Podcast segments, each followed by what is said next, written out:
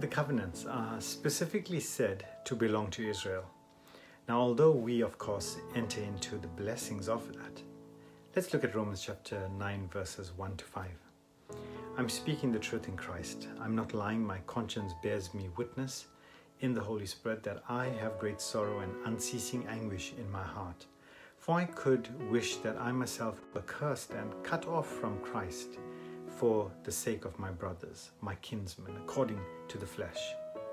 Now they are Israelites, and to them belong the adoption, the glory, the covenants, the giving of the law, the worship, and the promises.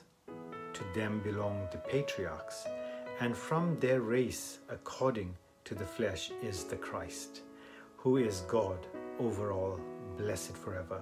Amen. You note here that Paul pointed out that Israel's relationship with the plans and the purposes of God.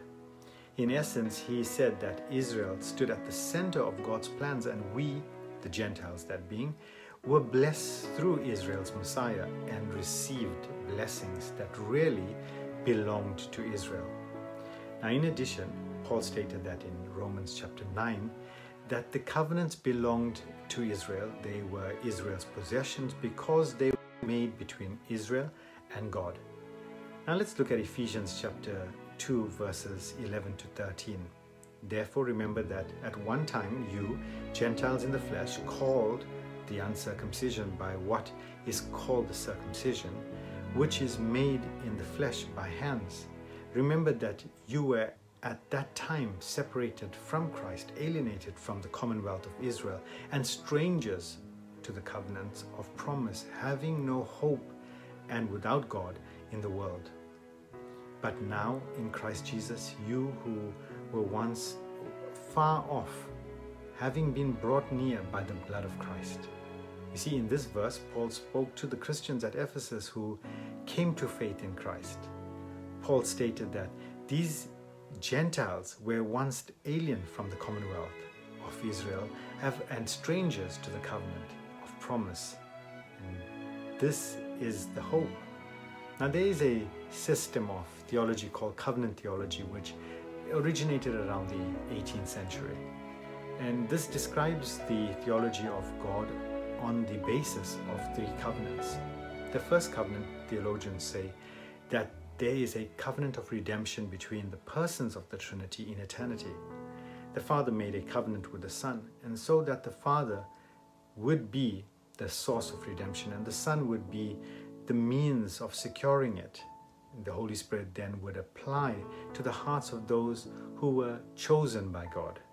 And second, the covenant of works, now which was uh, their way of describing Adam's relationship with God in the Garden of Eden.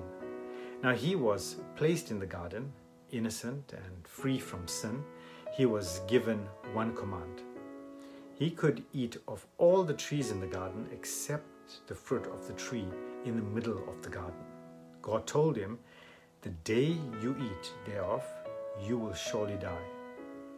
So, according to the covenant theologians, Adam had a work relationship with God. Now, thirdly, the covenant of grace.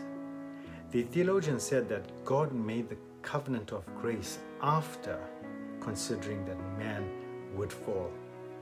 Now, this promise uh, that if a sinner believed in the Lord Jesus Christ, then the Godhead would give him the grace and salvation.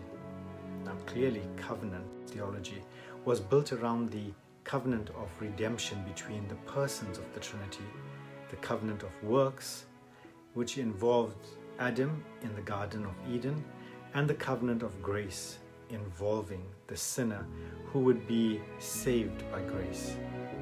These three covenants are not stated in the Bible uh, for, theolo- it's, for it's a theological term.